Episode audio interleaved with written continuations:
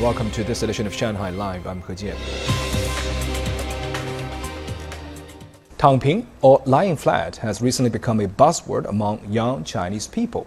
The stress and pressures of life have driven them to lose their desire to achieve anything substantial in life in terms of a career or starting a family.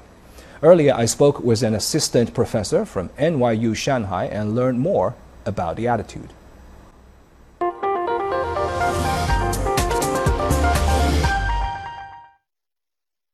Professor Yuan, thank you for your time. So today we're going to talk about a buzzword uh, mm -hmm. which mm-hmm. became very popular recently here in China. It's called lying down or lying flat. Right. So in your perspective, what is the actual meaning or exact meaning of lying flat?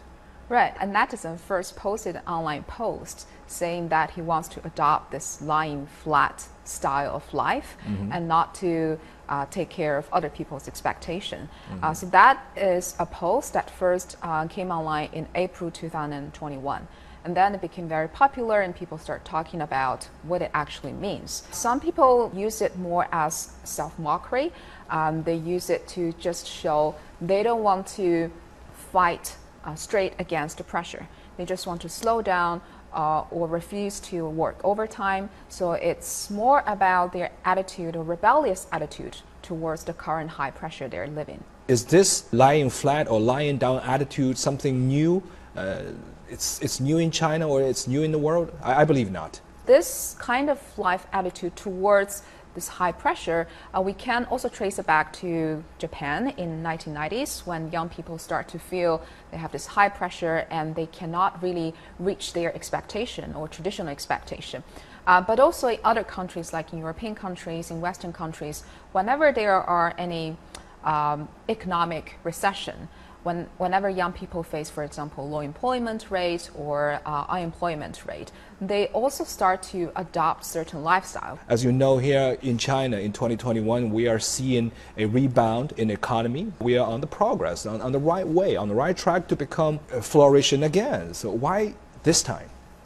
even though we are on the economic rise side, uh, we're also experiencing this very fast development pace.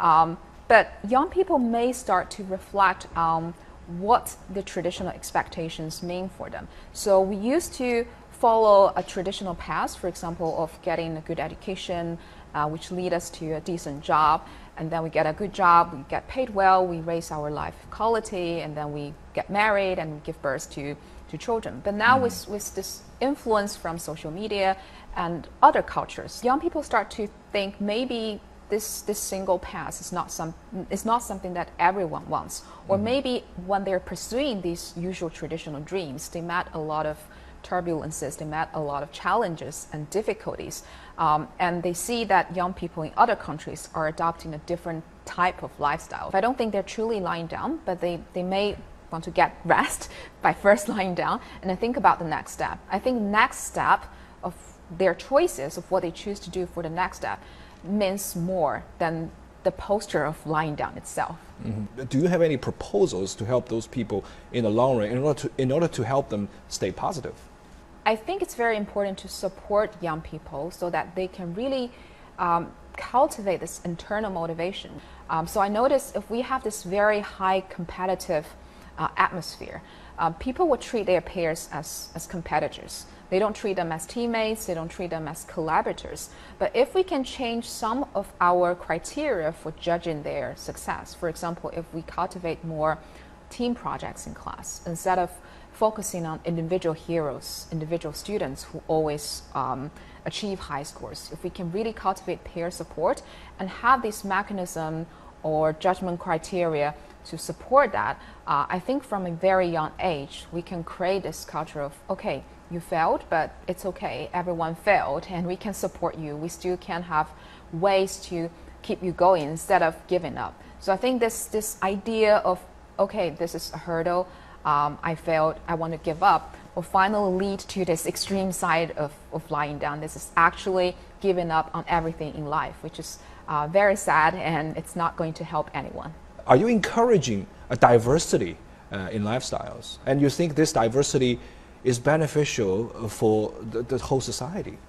I definitely think so because this the single standard of what it means to be to be success uh, I think a lot of people are starting to reflect that. First of all, no one can avoid competition, mm-hmm. and there are certain people who can win competition, but not everyone. What if you fail in certain aspects? That doesn't mean you lose everything in your life. Um, so I think they start to reflect on what actually means. For example, in China, we've also been talking about and discussing what happiness actually means. Does it only mean big houses? Does it only mean getting richer? Um, so I think, first of all, if we have other alternatives, um, or if we cultivate these diverse values, then young people can start to reflect maybe I'm not really good at certain types of job, but I have other alternatives. Uh, maybe I don't earn that much, but I have more time to be with my family. And I think this, this can create a more healthy uh, community, at least among young people themselves. All right, thank you, Professor, for your insights and thank you for your time. Thank you.